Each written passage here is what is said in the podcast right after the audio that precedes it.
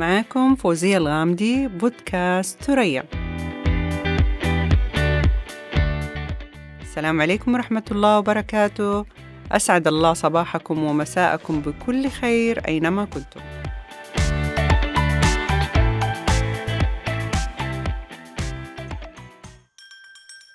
اسمع كلام أمك. اسمع كلام أبوك. مبروك مبروك. جانا ضيف جديد. يا حلو الفرحة بالمولود الجديد. تعم أرجاء البيت والكل سعيد بسلامة الوالدة والمولود. بس لحظة لحظة لحظة.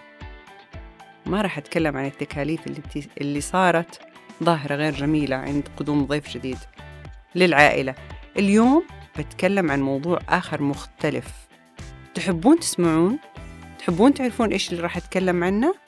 يلا نبدأ.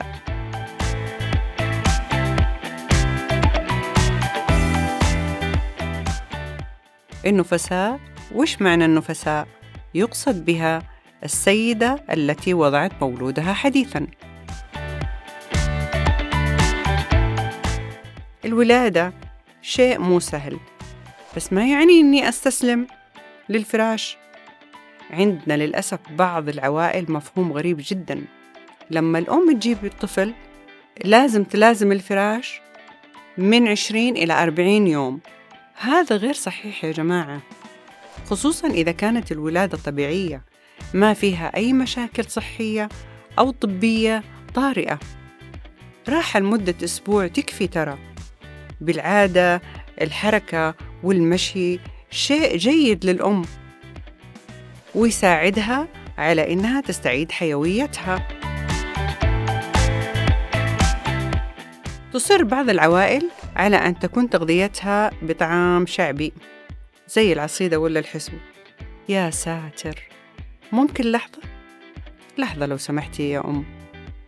أفضل غذاء لاسترداد الصحة والعافية هو الغذاء الصحي المتوازن. يعني الوالد محتاج غذاء صحي متوازن يحتوي على كل العناصر الغذائية. خضار شوية فواكه لحوم أو سمك أو دجاج. وطبعا ما ننسى إنها تشرب كمية من الموية. طول اليوم بعض العادات والمجتمعات تمنع منعا باتا إنه الوالد تشرب موية.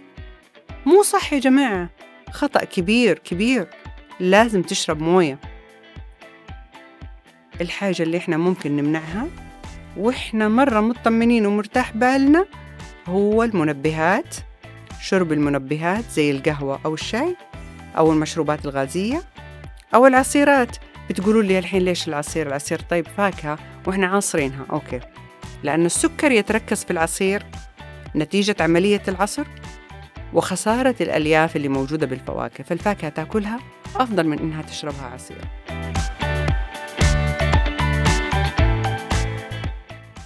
أخيراً السيدة اللي مرت بتجربة الولادة قادرة بإذن الله على الحركة والاهتمام بصحتها والعودة للحياة الطبيعية قادرة على العطاء والاستمتاع بالتجربة الجديدة اللي مرت بيها بكل أريحية.